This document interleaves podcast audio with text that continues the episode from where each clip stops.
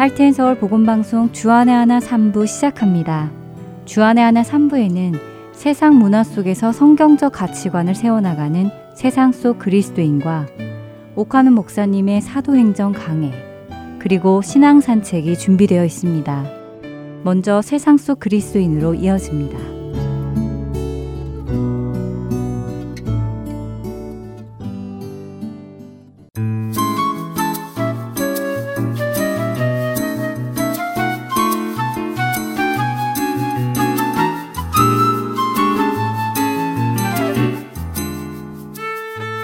서울 보건방송 애청자 여러분 안녕하세요. 세상 속 그리스도인 진행의 민경은입니다. 이 시대 청년들의 가장 큰 관심사는 무엇일까요? 미래에 대한 꿈, 직업, 비전, 학교. 물론 이런 것들도 청년들의 큰 관심사이기는 하지만 가장 큰 관심사는 역시 이성 간의 관계입니다. 연애와 결혼이지요. 청년들의 마음 안에는 신앙이 좋은 배우자를 만나 결혼하려는 소망이 다들 있는데요. 그런데 문제는 그런 사람을 만나기가 쉽지 않다는 것입니다. 그래서 늘 고민하며 이 사람이 하나님께서 준비하신 그 사람일까 하는 기도를 하게 되는 것 같습니다. 이 사람이 하나님이 나를 위해 준비하신 그 사람일까 하는 질문을 가진 청년들에게 세상에서 주는 깜짝 놀랄 만한 해결법이 있는데요. 무엇일까요? 네, 바로 혼전 동거입니다. 결혼을 하지 않고 먼저 살아보라는 것이죠. 사실 보수적인 한국 전통에서 혼전 동거라는 말이 사람들 입에 오르내리게 된 것은 그리 오래되지 않았습니다. 불과 10여 년 전만 해도 혼전 동거라는 말은 종교를 떠나 대부분의 사람들에게는 부정적으로 다가오는 말이었습니다. 사회적으로도 부끄러운 일로 여겨졌지요. 하지만 요즘 젊은 사람들 사이에 혼전동거라는 말은 부정적이기보다는 오히려 긍정적으로 받아들여지고 있는데요. 실제로 한국의 조사 전문 회사 지앤컴 리서치는 2018년 1월에 대학생과 대학원생 1000명을 대상으로 혼전동거에 대한 설문을 실시했습니다. 같은 조사를 6년 전인 2012년도에도 했었는데요. 6년 전인 2012년 조사에 비해 올해의 조사에는 혼전 동거에 찬성하는 학생이 30.9%나 증가하여 총 67%의 응답자가 혼전 동거에 찬성하는 것으로 나타났습니다. 이 시대 젊은이들 10명 중 6, 7명은 혼전 동거를 찬성한다는 것이지요. 놀랍지 않으신가요? 더 놀라운 것은 응답자의 61.9%가 결혼은 하지 않아도 된다고 대답했다는 사실입니다. 일륜지대사 사람이 살아가면서 행하는 가장 큰 일 중의 하나라는 결혼이 이 시대에는 안 해도 되는 구시대 유물로 여겨지고 있다는 것입니다. 그렇다면 결혼을 하지 않겠다는 이유는 무엇일까요? 남성의 경우 구속받지 않고 자유롭고 싶어서 라는 답이 44.5%로 가장 많았고, 여성의 경우도 같은 이유, 곧 구속받지 않고 자유롭고 싶어서 라는 답이 50.9%로 가장 많이 나타났습니다. 결국 이 조사를 정리해 보면 이 시대의 젊은이들은 결혼이라는 관습이 서로를 구속하고 자유를 억압하는 관습이기에 그런 책임을 질 일은 하지 않겠다는 것이며 하지만 서로에 대한 책임이 없는 동거는 하겠다는 것으로 결론을 내릴 수 있을 것입니다. 그러니까 혼전 동거라는 말이 정확한 것은 아닌 것 같네요. 혼전 동거라 하면 결혼을 전제로 결혼 전부터 동거부터 시작하는 것이 더 강한 의미일 텐데요. 요즘 젊은이들 사이에 쓰이는 혼전 동거는 결혼이 전제되는 것이 아니라 단순히 동거가 목적인 것이니까요. 젊은 사람들이 혼전 동거 혹은 동거를 하겠다는 이유는 서로를 잘 모르니까 먼저 살아보고 잘 맞으면 결혼하겠다는 의미도 있습니다. 언뜻 들으면 나름대로 타당한 이유처럼 들리기도 하는데요. 그래 뭐 결혼이 애들 장난인가? 요즘 이혼하는 가정이 얼마나 많아. 이혼하면 정말 돌이키기 힘든 결과를 가지고 오지. 그래 결혼하기 전에 먼저 살아보고 서로에게 잘 맞으면 결혼해서 잘 살면 되지. 혹시 아니면 결혼 전에 헤어지게 되고 정말 좋은 생각이네. 바로 이런 생각이 요즘 젊은 사람들의 가치관입니다. 나름 그럴듯하지 않나요? 하지만 동거의 실체는 이렇게 젊은 사람들이 생각하듯이 간단한 문제가 아닙니다. 또한 살아보고 맞는다 해서 결혼을 하거나 맞지 않아서 결혼을 하지 않고 헤어지는 것이 생각처럼 실제 결혼에 도움이 되지 않는다고 하네요. 뉴욕 스토니브룩 대학의 아니타 호세 교수팀은 혼전 동거가 결혼에 미치는 영향에 대해 오랫동안 조사를 했다고 합니다.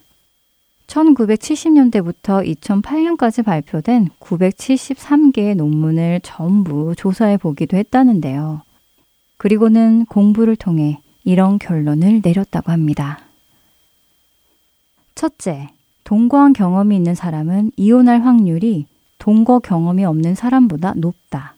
둘째, 동거 경험이 있는 사람의 결혼 만족도가 동거 경험이 없는 사람보다 낮다. 마지막으로 세 번째, 동거 경험이 있는 사람은 동거 경험이 없는 사람보다 미래에 대한 확신이 적다라고 말입니다.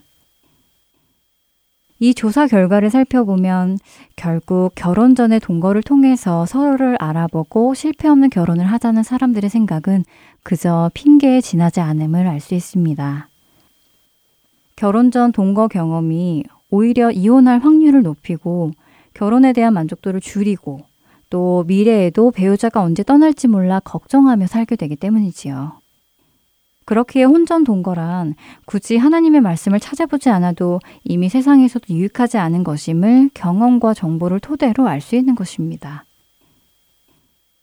여기에 우리는 하나님의 말씀을 통해 더욱 확실하게 혼전 동거가 왜 옳은 일이 아닌지를 알아보면 좋을 것 같습니다. 사실 성경은 혼전 동거가 좋다 나쁘다에 대해 말씀하지 않으십니다. 많은 경우 성경은 옳은 것이 무엇인지만 알려주시므로 옳은 것에서 벗어나는 것은 잘못된 것임을 추측할 수 있게 해주시는 경우가 많은데요.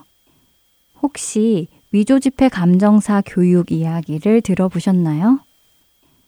위조지폐 감정사를 교육할 때 우리는 흔히 여러 가지 위조지폐를 보여주며 이것은 이래서 위조지폐다, 저것은 저래서 위조지폐다 라고 교육시킬 것 같은데 사실은 그렇지 않다고 하지요.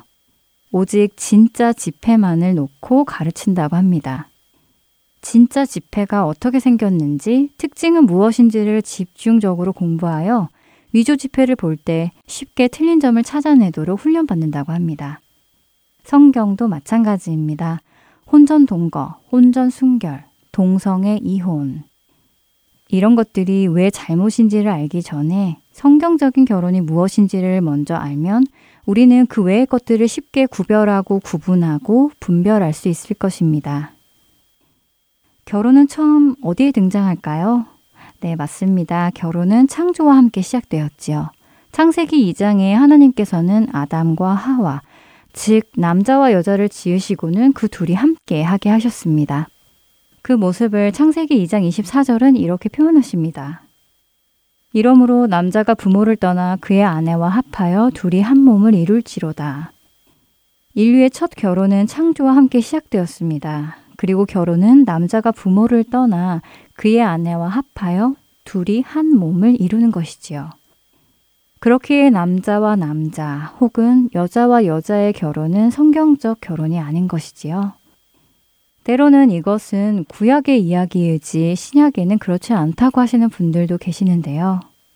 그렇지는 않습니다. 예수님도 분명하게 결혼에 대한 정의를 확인해 주셨습니다. 마태복음 19장 4절에서 6절 말씀을 읽어 드리겠습니다. 예수께서 대답하여 이르시되 사람을 지으시니가 본래 그들을 남자와 여자로 지으시고 말씀하시기를 그러므로 사람이 그 부모를 떠나서 아내에게 합하여 그 둘이 한 몸이 될지니라 하신 것을 읽지 못하였느냐. 그런즉 이제 둘이 아니요 한 몸이니 그러므로 하나님이 짝지어 주신 것을 사람이 나누지 못할지니라 하시니.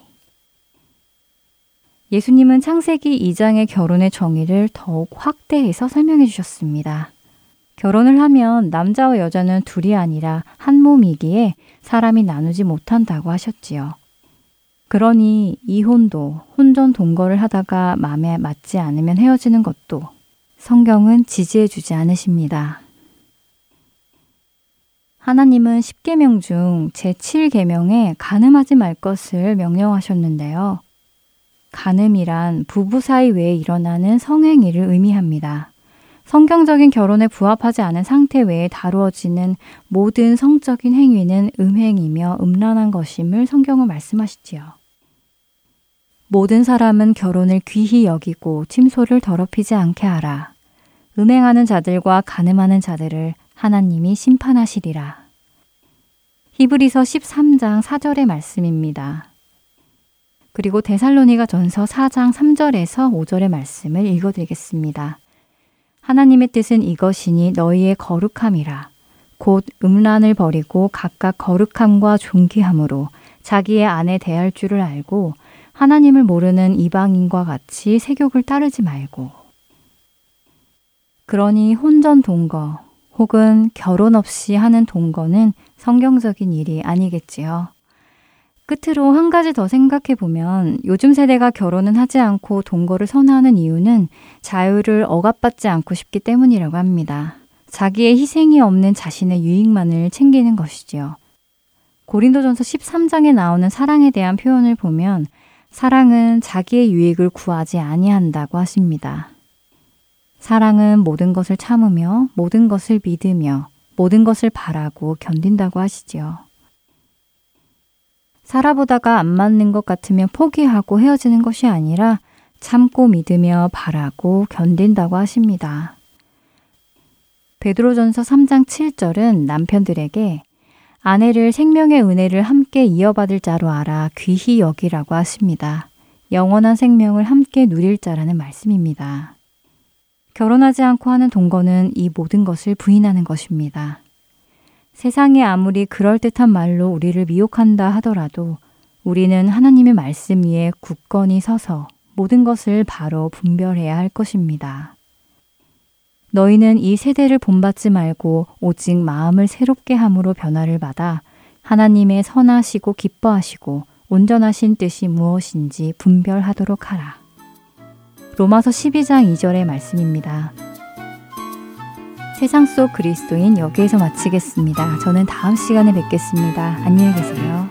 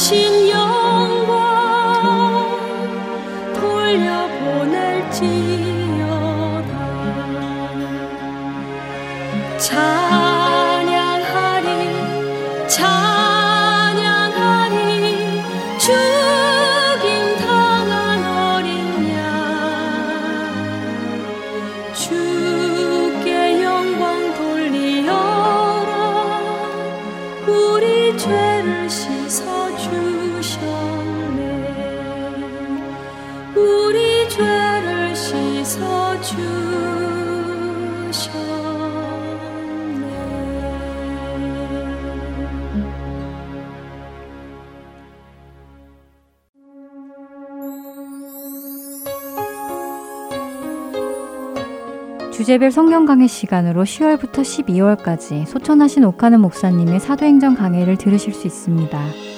오늘은 사도행전 3장 1절에서 12절까지의 말씀을 본문으로 안진뱅이의 이적이라는 제목의 말씀 전해 주십니다.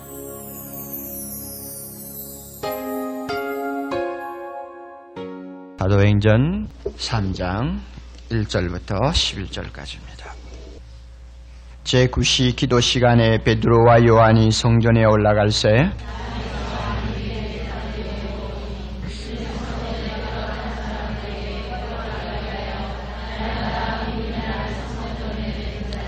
그가 베드로와 요한이 성전에 들어가려 함을 보고 구걸하거늘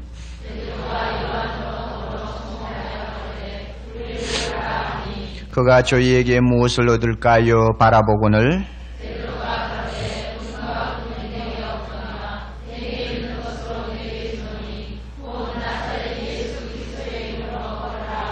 오른손을 잡아 일으키니 발과 발목이 곧 힘을 얻고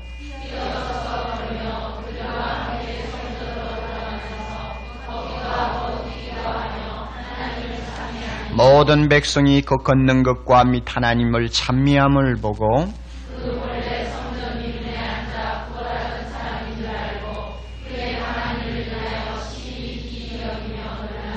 나온 사람이 베드로와 요한을 붙잡으니 모든 백성이 크게 놀라며 달려 나아가 솔로몬의 행각이라 칭하는 행각에 모이거늘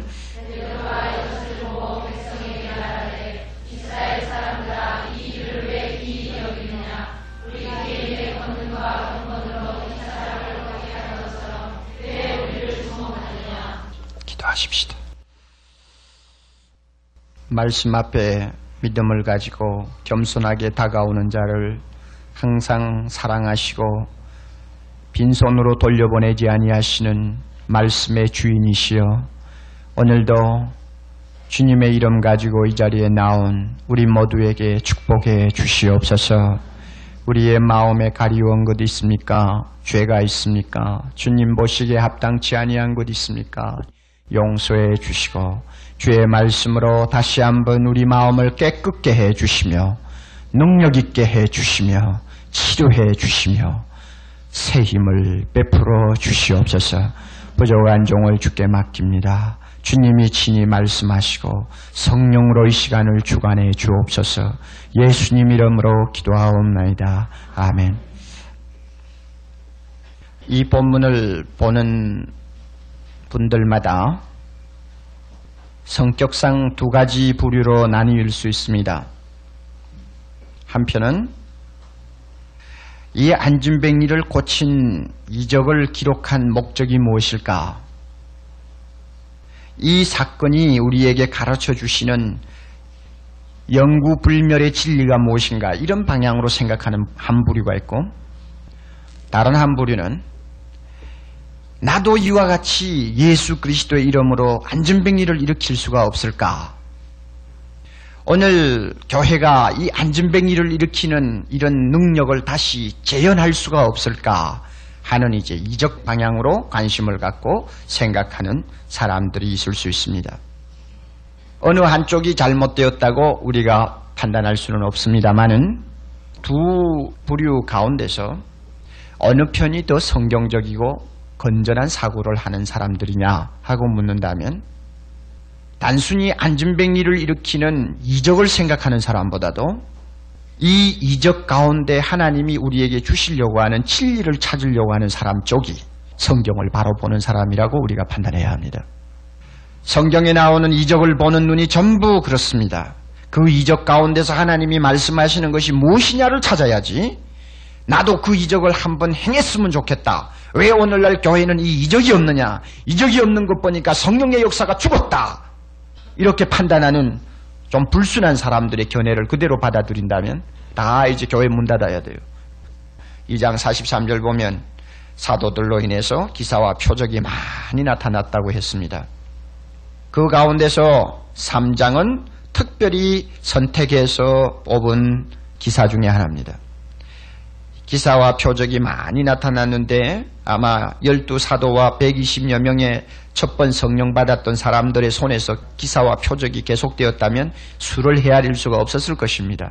그 가운데서 성령은 꼭 한 가지를 선택해서 하나님의 말씀에다가 기록해 두었습니다. 그것이 안전뱅이 사건이요. 그러므로 이 안전뱅이 사건은 많은 이적 기사 가운데서 선별된 것이기 때문에 안전뱅이를 고치는 병을 위해서 기록된 것이 아니라 이 기적이 우리에게 가르쳐주는 놀라운 진리들이 담겨 있기 때문에 이 말씀 특별히 기록해 놓으셨다는 것을 우리가 깊이 깨달아야 합니다. 저는 왜 성령께서 안전뱅이 사건을 성경의 기사로 택하셨을까? 가끔 생각을 해봅니다. 구약교회와 신약교회 대조, 또 교회와 세상과의 대조, 이 양면을 다 가지고 있는 것 같아요. 이 사건이. 자, 구약교회는 어떤 교회입니까? 수동적인 교회. 마치 안전뱅이가 성전 미문 옆에서 들어가지도 않고 앉아가지고 있는 것처럼 구약교회는 어떤 면에는 식어 있는 교회예요. 하나님의 능력을 잘 체험하지 못한 교회예요. 항상 수동적으로 끌려가는 교회였습니다. 그러나 신약교회는 안전뱅이가 나음을 입고 성전에 뛰어들어가면서 하나님을 찬양하며 할렐루야 너 소리친 것처럼 신약교회는 능동적인 교회예요. 능력을 체험하는 교회예요. 하나님을 찬양하는 교회예요. 사람들에게 그리스도를 증거하는 교회예요. 이와 같은 교회의 성격을 이 안전뱅이 사건이 잘 우리에게 보여주고 있다고 생각합니다. 그러므로 구약교회는 그림자교회, 이제는 끝났습니다. 성령이 교회에 임하신 다음부터는 구약교회가 아니요 신약교회요. 수동적인 교회가 아니요 능동적인 교회요. 앉아있는 교회가 아니요 일어나는 교회요. 입 다물고 있는 교회가 아니요 소리치는 교회요. 성전 밖에 있는 교회가 아니요 성전 안으로 뛰어 들어가는 교회요. 완전히 성격이 바뀌었어요. 이것을 오늘 이 사건이 우리에게 보여준다고 저는 봅니다. 또 교회와 세상과의 차이 무엇입니까? 안전뱅이는 구제불능의 죄인을 상징한다고 우리가 볼 수 있습니다. 자기 힘으로 걷지도 못해요. 성전 문 옆에 와서 앉아있지만 자기 힘으로 성전 안에 들어갈 자신도 없어요. 죄인이라는 것이 무엇입니까? 자기 힘으로 하나님을 찾을 수 없는 사람입니다. 죄인이라는 건 무엇입니까? 자기 힘으로, 자기 입으로 하나님을 아버지라 부를 수 있는 어떤 근거를 전혀 갖지 못한 사람입니다. 안진뱅이요. 나면서부터 안진뱅이요. 태어날 때부터 죄인이요. 태어날 때부터 아담의 자손입니다. 이와 같은 사람이 드디어 예수 그리스도 이름으로 벌떡 일어나서 성전을 뛰어들어가면서 할렐루야 찬송 부를 수 있게 된 것은 마치 신약시대에 예수 이름으로 구원받은 수많은 하나님의 백성들 상징한다고 저는 봅니다. 초대교회 신약교회의 성격을 이 안진뱅이 사건만큼 적나라하게 분명하게 그야말로 쉽게 또 상당히 영감있게 우리에게 깨우쳐주는 본문이 저는 없다고 봅니다. 안진뱅이 사건 가만히 한번 보세요. 아 신약교회야말로 이런 교회구나. 살아 움직이는 교회. 펄펄 뛰는 교회. 걷지 못하는 안진뱅이 보고 하는 이야기 아니에요. 이거는 누구를 보고 하는 이야기입니까? 응과 금은 내게 없거니와 내게 있는 것으로 내게 주노니 나사렛 예수 그리스도 이름으로 걸어라! 안진뱅이 한 사람 보고 하는 이야기입니까? 아니면 전 세계를 보고 하는 이야기입니까? 신약 교회가 전 세계를 보고 외치는 진리 아닙니까? 복음 아닙니까? 이 말씀만 보면 그야말로 우리 마음속에 다시 새로운 힘이 솟아요. 바로 나사렛 예수 그리스도의 이름이 역사하는 교회가 오늘 신약 교회입니다. 몇 가지 특징을 우리가 한번 검토해 볼까요? 첫째는 기도하는 교회. 자, 못 보고 알 수 있습니까? 제9시 기도 시간에 하필 이 기도 문제가 나오죠. 사도행전에 들어와서 기도한다는 말이 네 번째 나옵니다. 1장부터 검토하면 기도한다. 기도에 전혀 힘쓴다. 이 교회가 기도하는 성격을 갖고 있어요. 네 번째 나오고 제가 조사를 해봤더니 사도행전 전체에 기도라는 말이 32번 이상 나옵니다. 그래서 초대교회는 이 기도하는 것이 특징이었어요. 기도를 해도 시시하게 하는 기도가 아니고 기도에 전혀 힘쓰더라. 아니면 모든 무리가 한 마음으로 합심해서 기도하니 하는 식으로 나와요. 어, 기도가 어딘지 모르게 열이 있어요. 뜨거워요. 절실해요. 기도하는 교회.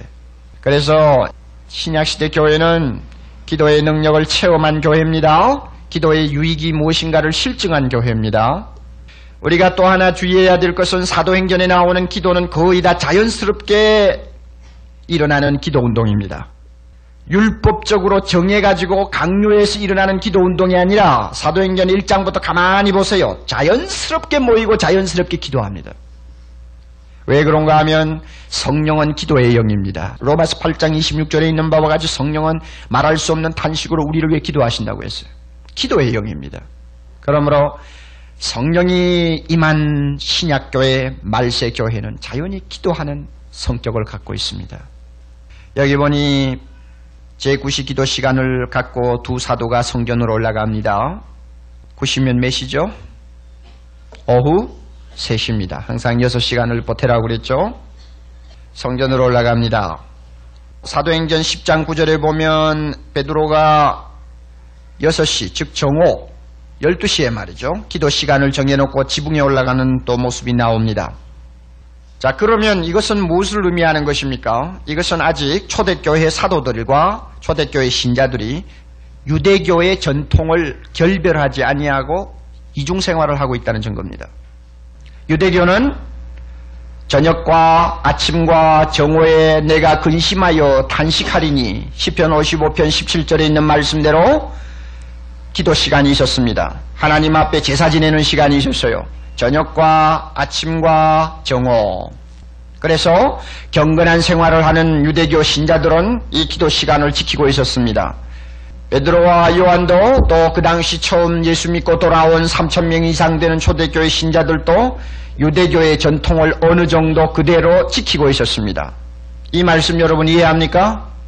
처음 예수 믿자말자 전통적으로 내려온 유대교하고 아예 손을 끊어버렸습니까? 아닙니다.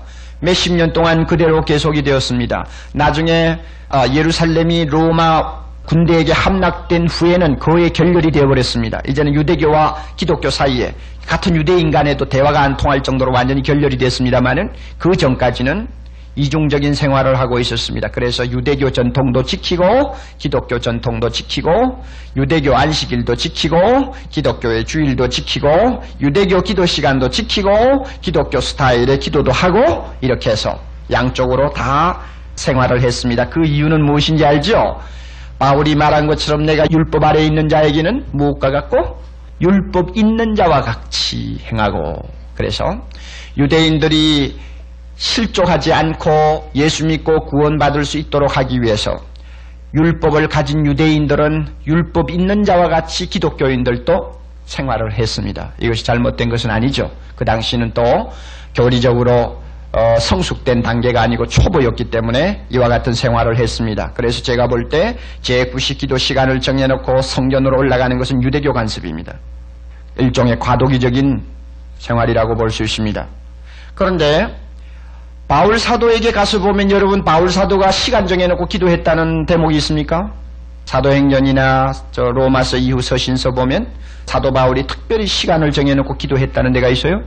저는 그런 성경을 아직 찾지 못한 것 같습니다. 못했어요. 단지 바울은 이야기 잘하는 거 있죠? 아, 쉬지 말고 기도하라. 또 성령 안에서 무시로 기도하라. 사도 바울의 경우를 보면은 꼭 어떤 시간이 있는 것 같지를 않습니다. 그는 항상 쉬지 말고 기도하는 것을 오히려 강조했고 무시로 성령 안에서 기도하는 것을 강조했습니다. 어떤 스케줄이 없었어요. 또 예수님은 어떻습니까? 예수님은 물론 유대교의 전통을 그대로 지키시는 것도 있었지만은 기도 생활을 가만히 보면 예수님은 딱 원리 하나 있습니다. 자기 개인의 시간을 기도로 이용했습니다. 그러나 공적으로 다른 사람을 위해서 일해야 될 때는 기도하느라고 사람들을 멀리 한다든지 하는 케이스는 꼭 한 곳밖에 보지를 못합니다.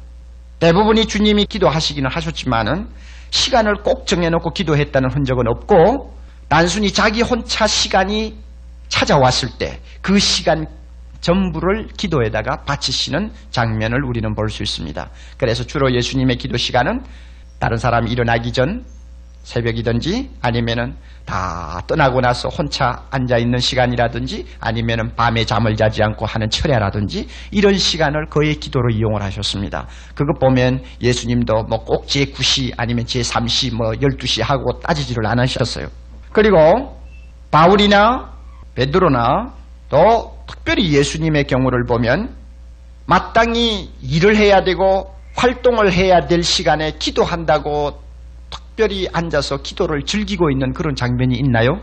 성경에 전혀 없습니다. 여사의 산기도 올라가서 기도하느라고 기도의 산매경에 빠져가 잘 내려, 내려오지 않는 그런 스타일을 성경에서 찾아볼 수가 없어요. 바울도 항상 일에, 일에 쫓기는 사람이요. 베드로도 물론 일에 쫓기는 사람이었고 예수님 역시 낮에는 사람들에게 시달리면서 일에 쫓기는 분이었습니다. 그러면은 기도하느라고 일을 집어치우고 기도하러 갔느냐? 제가 볼 때는 그런 케이스가 없어요. 예수님이 무리들이 병도 고치고 말씀도 듣기 위해서 찾아오지만은 주님이 산으로 올라가셨다는 케이스는 벌써 그날 하루의 일과가 거의 다 끝나갈 때쯤입니다. 그러니까 예수님에게나 베드로에게나 바울에게나 보면 일을 할 때는 일을 하는 것이 정상이요. 기도는 특별히 다른 시간을 활용하는 것이 그들의 기도 생활이었습니다. 그러므로 오늘 제9시 기도 시간이라고 해서 우리가 꼭 고정해서 기도의 기도 시간을 해야 된다고 고집할 필요는 없다는 말입니다. 만약에 우리 중에 고정 시간을 정해놓고 기도하는 습관을 가지신 분이 있으면 저는 칭찬하고 싶습니다. 그런 스케줄이 갖고 있는 좋은 점이 대단히 많기 때문입니다. 그러나 그 스케줄이 자기를 교만하게 만든다든지 남을 비판하는 어떤 율법이 되어서는 안 됩니다. 꼭 여러분 기억하십시오. 기도는 쉬지 말고 무시로 성령 안에서 하는 것이 기도의 원칙입니다. 그러므로 기도의 시간은 각자가 정할 수 있습니다. 나에게 가장 적당한 시간들을 정할 수 있습니다. 베드로는 지금 새벽이 아니고 오후 3시요. 또 12시요. 자기 나름대로 유대교의 전통을 따라서 기도 시간을 정해놓고 했습니다. 아무튼 여러분들께서 고정적인 기도 시간을 정해놓고 하시는 분들은 은밀하게 하시면서 그 시간을 통해서 은혜 많이 받으시기를 바라고 따라하십시오. 기도하지 못하는 나요. 새벽에 일어나서 연습하라. 무슨 연습입니까? 청소는 연습입니다. 아무리 자기가 타고날 때부터 총에 뭐 재주가 있다고 해도 연습 안 하면 별 수 없어요. 연습해야죠. 마귀를 보고 쏘는 기도에 총 연습 안 하면 별 수 없어요. 말이 안 나오는 거 어떻게 합니까? 연습해야지. 그러니 내가 기도에 서툴다. 순장은 순장인데 다락방에 가서 기도하려면 땀이 뻘뻘 난다. 내보다도 순원이 더 기도를 줄줄줄줄 잘하더라. 그래가 기가 질려가지고 나중에는 공부도 제대로 못 시켰다. 집에 와가지고 끙끙 앓았다. 내일 새벽에는 꼭 교회 나가야지 했는데 일어나고 보니까 7시 반이더라. 이런, 수, 이런 순장이 있으면 길을 쓰고라도 새벽에 일어났어요. 일어나가지고 나와서 기도 연습하시라고. 자, 둘째로 합심하는 교회, 연합하는 교회. 이 베드로와 요한이라는 이 커플이 참 항상 매력적인 커플입니다. 초대교회 성령이 임하자말자 모이는 것이 특징이었지 않습니까? 지난번 2장에 할 때도 그랬죠. 그들이 한자리에 모여서 말씀을 공부하며 교제하며 떡을 떼며 기도하기를 힘쓰고 성전에 공적으로 모이는 일뿐만 아니라 가정에 돌아가서도 그들은 떡을 떼며 기쁨과 순전한 마음으로 음식을 먹고 하나님을 찬양하는 모임에서 그들은 뜨거움을 갖고 있었습니다. 모였습니다. 마음을 합했습니다. 하나가 되었습니다. 베드로와 요한도 사도들 중에 특별히 연합해서 합심해서 주의 일을 하는 하나의 샘플이요 모범이었습니다. 우리가 베드로와 요한은 성경에서 자주 나오는 이름입니다. 처음에 갈릴리에서 고기를 잡던 동업자들이요 최후 만찬 준비 위원이었고 가야바 법정에 예수님의 뒤를 미행해 따라가던 팀이었습니다. 나중에 예수님이 십자가에 돌아가시고 나서 디베레 바다에 가서 다시 고기 잡을 때 같이 동업했던 사람이요. 또 예수님을 부활한 후에 만나서 서로의 장래 문제를 예수님으로부터 예언을 받을 때 서로가 관심을 갖고 주목을 했던 두 사람이요. 오늘 본문에서는 기도하기 위해서 같이 올라가는 기도의 팀이요. 또 4장 13절에 가면은 감옥에 같이 들어간 소위 감옥팀입니다. 또 보면은 사내들인 공예 앞에서 재판을 받을 때 재판받는 커플이었습니다. 나중에 사마리아의 복음이 전파되자 예루살렘 총회가 파송할 때에 예루살렘 교회 대표 정권 대사로서 사마리아에 내려갔던 대표가 베드로와 요한입니다. 가만히 보면은 날마다 붙어 다녀요. 거에 거에 붙어 다녀요. 붙어 다니지 않고 있는 때가 언제냐 하면은 베드로가 요바에 내려가서 나중에 고넬류 집에 갔을 때 요한이 안 보여요. 그때 요한이 어디 갔는지 모르겠어요. 알렉산더 스멜리라고 하는 학자가 말하기를 기독교는 고독하고 개인적인 종교가 아니다. 예수 안에서 가지는 우정, 서로가 마음을 합하는 것은 특별한 가치를 지닌다고 이야기했습니다. 음, 맞아요. 그래서 교회가 제대로 되려면은 형제와 형제 사이가 서로 동거하고 연합해서 같이 기도하고 같이 봉사하고 같이 예배하고 같이 전도하고 같이 말씀 나누고 되도록이면 같이 같이 같이 이것이 되어야 합니다. 이것이 될 때 교회가 능력이 있습니다. 아무리 개인적으로 뭐 자기 자신이 경건한 생활을 많이 하고 기도 생활도 많이 하고 전도 많이 한다 할지라도 다른 사람과의 관계에서 조화가 되지 않는 사람은 10중 8구 시험에 빠지기가 쉽습니다. 교회에 덕을 주지 못합니다. 베드로와 요한을 여러분 한번 보세요. 서로 이질적인 요소들이 꽤 많이 있지 않습니까? 베드로는 성격이 어떤 분입니까? 적극적이죠. 항상 적극적이에요. 남 앞에 서야 돼요. 중간에 서든지 뒤서면 안 돼요. 항상 앞에 서야 됩니다. 이런 사람은요, 참 좋은데요. 특별히 은혜 많이 받아야 합니다.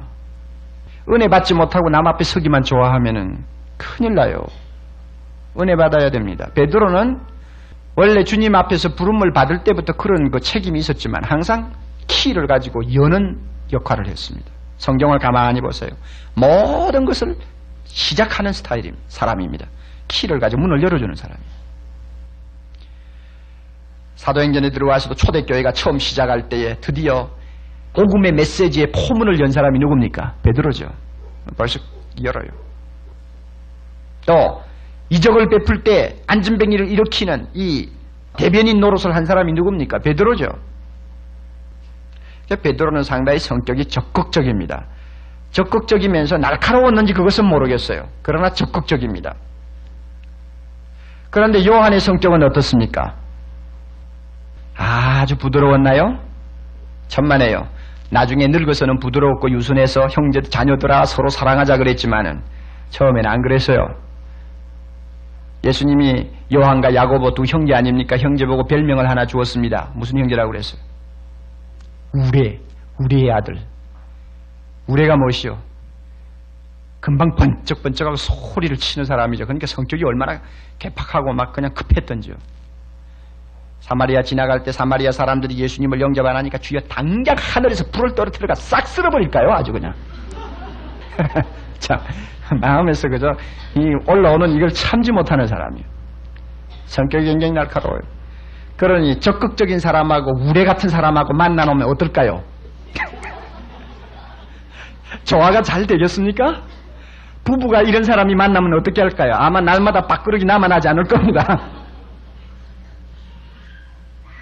그런데 이 두 사람이 참 희한하게 짝이 맞는단 말입니다. 예수 안에서 받은 은혜가 있기 때문인 것 같습니다. 교회 안에서 흔히 보면은 신앙 기질이 맞지 않는다고 비판하는 사람들 있죠? 왜 저분은 날마다 기도도 조그만하게 저렇게 할까? 좀 소리를 꽥꽥 좀 치고 하지. 비판할 수 있습니까? 비판하지 못해요. 또 교회 어떤 일을 우리가 토의할 때도 어떤 사람은 항상 적극적으로 믿음으로 합시다. 돼요. 뭐, 뭐, 뭐, 망하든지, 뭐, 뭐, 뭐, 죽든지 괜찮아요. 그죠? 믿음으로 밀고 나갑시다! 뭐, 이렇게 하는 사람이 있는가 하면, 그것 조금 더 생각해보고 합시다. 좀 더 기도해보고 하지요. 하고 자꾸 이 신중론을 가지고 나오는 사람이 있습니다. 이거 받은 은혜대로 이야기하는 거예요. 그러므로, 내 개성이나 내 신앙 기질이나 내가 받은 은혜 하나님 앞에 감사하고 그대로 잘 유지하되 다른 형제에게 유익을 주도록 우리가 노력해야 되고 내가 받지 못한 은혜는 누구한테 받아야 합니까? 내 옆에 있는 형제를 통해서 받아야 합니다. 믿습니까? 이것이 교회입니다. 세 번째로 믿음으로 도전하는 교회. 안진뱅이를 보고 피하지 않았습니다. 그러나 문제를 회피하지 않는 교회입니다. 그리스도가 필요한 영혼이 손을 내밀고 기다리는 곳이면 어디든지 찾아갈 준비를 하고 있는 것이 신약시대 교회입니다. 그러나 그렇다고 해서 무모한 모험을 함부로 하는 교회는 아닙니다. 무슨 말씀인가 하면은 두 사도가 거의 일주일에 몇 번씩 성전을 드나들었습니다. 안진뱅이는 벌써 몇 년 전부터 미문 옆에 와서 앉아 있어요. 베드로와 요한이 한두 번 본 것이 아닙니다. 날마다 보다시피 한 사람입니다. 그러나 무모하게 안전뱅이를 놓고 그들이 모험을 하지 않았습니다. 성령이 만들어주시는 기회를 기다렸고 성령이 지시를 하실 때 순종할 준비를 하고 항상 있었던 사람입니다. 여러분 이 말씀 이해합니까? 성령이 인도하는 시간이 있어요. 아무리 내 눈앞에 문제가 있어도 함부로 덤비면 안 돼요. 성령께서 기회를 만들 때가 있습니다. 성령께서 우리에게 일을 할 수 있도록 밀어주실 때가 있습니다. 그때를 잘 포착해야 되며 그 기회를 놓치지 말아야 합니다. 동력자들 가운데 보면은 함부로 문제가 있다고 해서 그저 그냥 모험적인 그런 태도를 하다가 나중에는 자기도 힘들어 지치고 다른 사람도 나중에는 지치는 경우를 제가 자주 보는데 초대교회 베드로와 요한 그렇게 하지 않았습니다. 성령의 인도를 기다렸습니다. 이것이 겸손이라고 생각합니다. 주님이 어떻게 기회를 만들어 주시나. 그러니 여러 날 다녀도 전혀 눈에 안 띄던 또 보고도 별 마음이 안 동하던 안전뱅이가 오늘따라서 유달리 눈앞에 들어왔어요. 누가 인도하는 것입니까? 성령께서 인도하는 거예요. 오늘따라서 유달리 손 내밀고 있는 것이 눈에 보였어요. 마음이 끌렸어요. 무엇인가 이 형제를 도와야 되겠다고 하는 강한 욕망이 마음속에서 생겼어요. 지나갈 수가 없어요. 그대로 지나가면 성령의 뜻을 어기는 것 같은 가책이 옵니다. 그러니까 머물러 섰습니다. 똑바로 쳐다보았습니다. 금은 내게 없거니와 내게 있는 것으로 내게 주느니 나사렛 예수 그리스도 이름으로 일어나 걸어라. 누가 그 배후에서 일하십니까 여러분? 성령이 일하시는 시간입니다. 베드로와 요한이 일하는 시간 아니에요. 성령이 일하는 시간이요. 그러므로 교회가 문제를 바로 다루며 항상 능력 있게 일을 하려면 성령께서 인도하시는 지시를 잘 포착하는 교회가 되어야 됩니다. 그렇게 할 교회가 되려면 기도하는 교회라야 됩니다.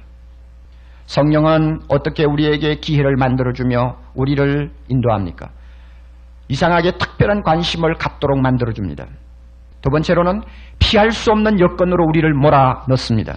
세 번째로는 내면에 강한 음성이 있습니다. 아시겠죠? 특별한 관심을 유발시켜서 그 일을 특별히 생각하게 만듭니다. 또 뿐만 아니라 그 일을 다루지 아니하면 안 될 만큼 어떤 코너에다 몰아넣습니다. 성령께서 일을 안 하면 안 되도록 순종하지 아니하면 안 되도록 만들어 줍니다. 그 다음에 마음속에 그 일을 해야 된다고 나에게 강한 음성을 들려줍니다. 그 다음에 그 음성에 순종해 보면 성령께서 역사합니다. 이럴 때 해야 합니다. 그리고 초대교회 베드로와 요한은 인위적인 어떤 시도를 하지 아니했습니다. 다시 말하면 안전뱅이를 일으키기 위해서 사전 계획을 하지 않았단 말입니다. 사전 계획하지 않았어요. 베드로와 요한이 둘이 앉아가지고 야 그 안전뱅이 가만히 두어서 되겠니? 나사렛 예수 그리스도 이름으로 일어나 걸어라 한번 해보자. 미리 그렇게 계획을 짜놓고는 어떤 계획을 갖고 찾아간 것 아닙니다. 이것도 우리는 중요한 것입니다. 그 안전뱅이를 한번 고쳐보자고 한 것도 아니요. 주여 미 싸움나이다 하고 달려들지도 않았고 그래서 저는 신유 집회를 특별히 유난히 강조한다든지 앞병 고치는 것 가지고 특별히 강조하는 사람들 보면 좀 이상하다고 생각합니다. 전 그런 저는 그런 생각을 하고 있어요. 베드로에게 그와 같은 신유의 역사가 있었지만 성령이 인도하는 데 따라서 움직였지 뭐 누구 하나 꽂혀보자 천막 쳐놓고 사람들 불러놓고 한번 꽂혀보자 이런 식으로 하는 예는 성경에 없습니다. 여러분 사도행전 안에 신유 집회 한 거 있습니까? 사도행전에 신유 집회 없어요. 방언 집회 없어요. 물론 제가 은혜스러운 신유 집회를 반대하는 것 아닙니다. 그러나 남용하지 말라는 이야기입니다. 또 하나 성령이 표면에 나타나지 아니했습니다. 여러분 베드로가 지금 성령이 어떻고 하고 들고 나옵니까? 누구 이야기만 들고 나옵니까? 나사렛 예수 그리스도 이름 가지고 나옵니다. 성령 이야기 없어요. 뭐 방언 받았느냐, 성령의 역사가 어떻느냐 하는 말 아무도 없어요. 성령은 항상 예수 그리스도의 이름 뒤에서 일합니다. 베드로와 요한도 예수 그리스도의 이름 뒤에서 일합니다. 그러므로 성령의 역사를 가지고 쇼를 하듯이 어떤 집회를 인도한다든지 성령만을 강조하는 집회, 그것은 잘못된 집회라고 저는 항상 생각합니다. 자, 이제 우리는 사도행전 초대교회 예루살렘 교회와 같이 되어야 되겠습니다. 두 가지입니다. 내가 안전뱅입니까? 일어나야 되겠습니다. 안전뱅이가 옆에 있습니까? 이렇게 해야 되겠습니다. 주님이 오늘도 원하고 계십니다. 우리 모두가 이와 같은 사명이 있습니다. 그렇게 하기 위해서는 베드로와 요한처럼 기도하십시다. 서로 마음을 합해서 하나가 됩시다. 그리고 문제를 도전합시다. 그렇게 해서 오늘 20세기에 하나님의 뜻을 이루는 아름다운 역사들이 계속되도록 노력해야 되겠습니다.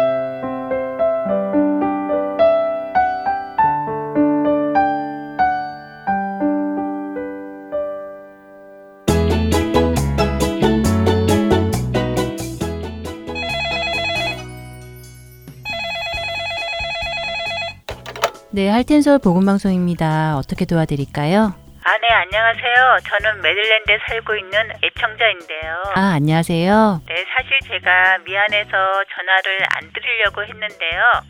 근데 벌써 2주 동안 방송을 못 들었어요. 어, 왜요? 글쎄 2주 전에는 CD가 부서져서 와서 못 듣고요. 이번 주는 아직도 CD가 배달이 안 되고 있네요. 아, 그러세요. 아유, 저런 속상하시겠어요. 어, 요즘 연말이라서 우편물이 많아진 관계로 어, 우체국에서 CD 배송에 문제가 많이 생기네요. 음, 양해 부탁드릴게요. 저희가 바로 다시 보내드리겠습니다. 주소를 좀 불러봐 주시겠어요? 네, 감사합니다. 저희 집 주소는요. 12802 노스 28 드라이브.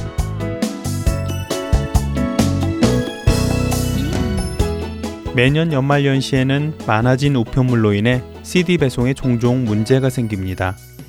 CD 배송이 원활히 이루어지도록 여러분들의 기도를 부탁드리며 혹시 파손된 CD를 받으셨거나 받지 못하신 경우가 생기시면 망설이지 마시고 연락을 주시기 바랍니다. 다시 보내드리겠습니다. 사무실 전화번호는 602-866-8999입니다.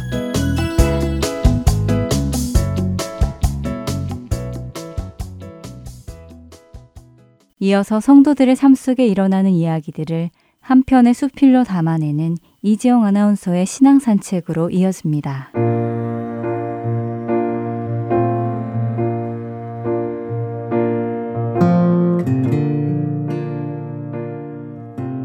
제니는 축 처져 소파에 앉아 있는 남편 앤드루를 안쓰러운 마음으로 바라보고 있습니다. 남편이 다니는 회사에서 진급자 명단을 발표했는데 명단에 남편의 이름이 빠져 있었던 것이지요. 남편은 내심 기대하고 있던 마음에 큰 실망이 된 모양입니다. 속상해? 조심스럽게 묻는 제니에게 앤드루는 괜찮다는 의미로 머리를 가로저었습니다. 그러나 괜찮다는 앤드루의 표정은 전혀 괜찮지가 않았지요. CPA 라이센스도 어렵게 땄고 나름 기도도 열심히 했는데 진급자 명단에서 누락이 되었으니 낙심이 되는 것이 당연한 일이겠지요. 괜찮아. 당신이 얼마나 열심히 했는지 잘 아는데.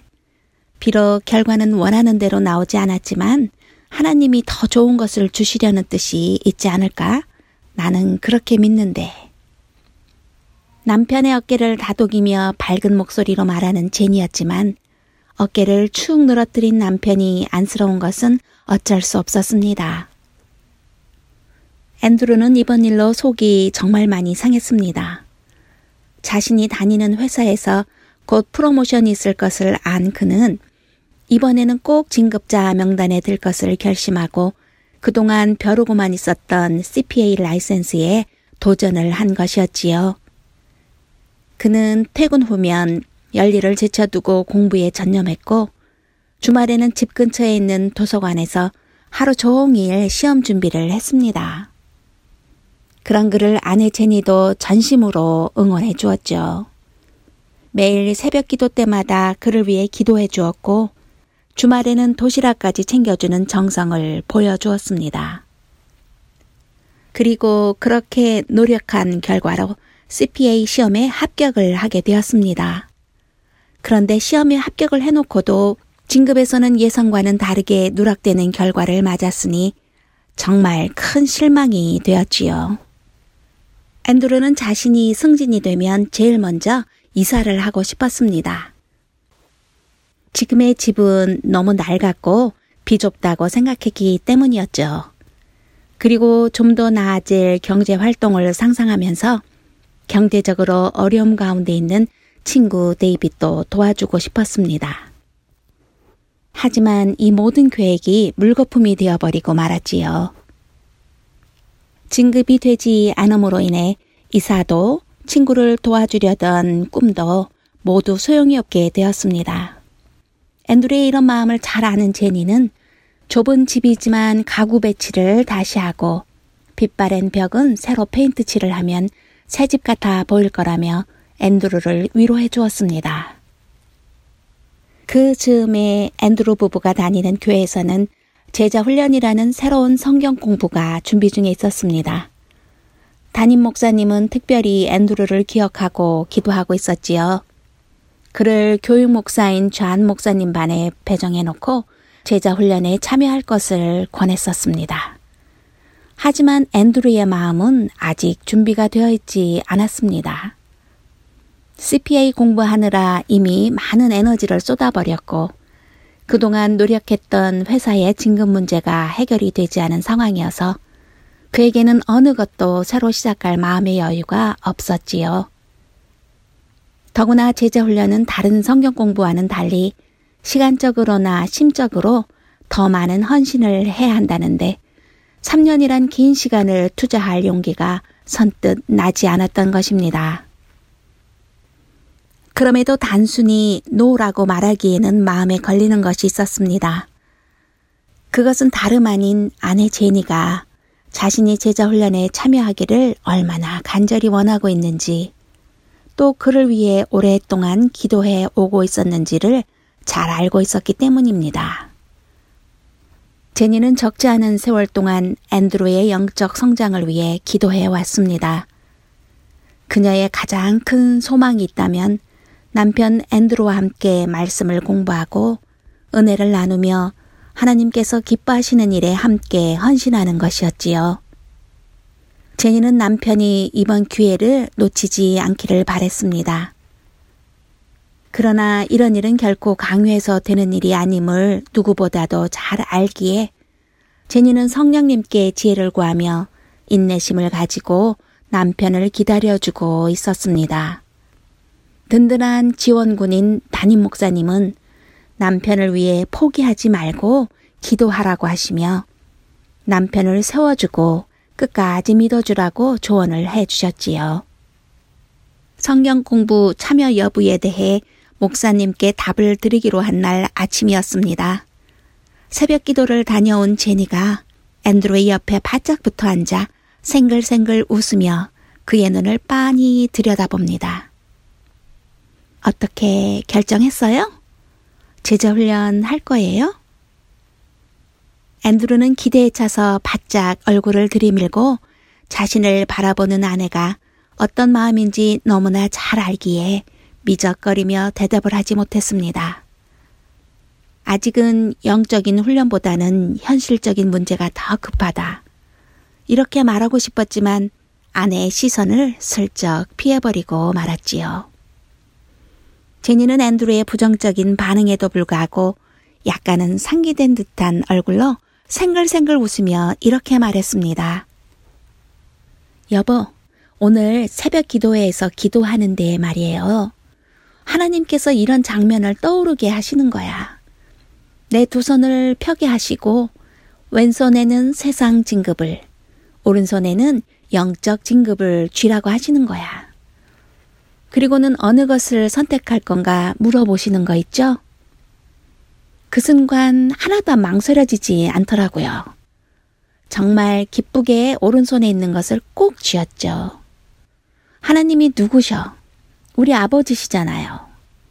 하나님이 기뻐하시는 길을 택하면 분명 우리를 선하게 인도해 주실 것을 아니까 선택하는 게 하나도 어렵지 않더라고요. 그걸 깨닫는 순간 내 마음이 얼마나 기쁘고 설렜는지 알아요?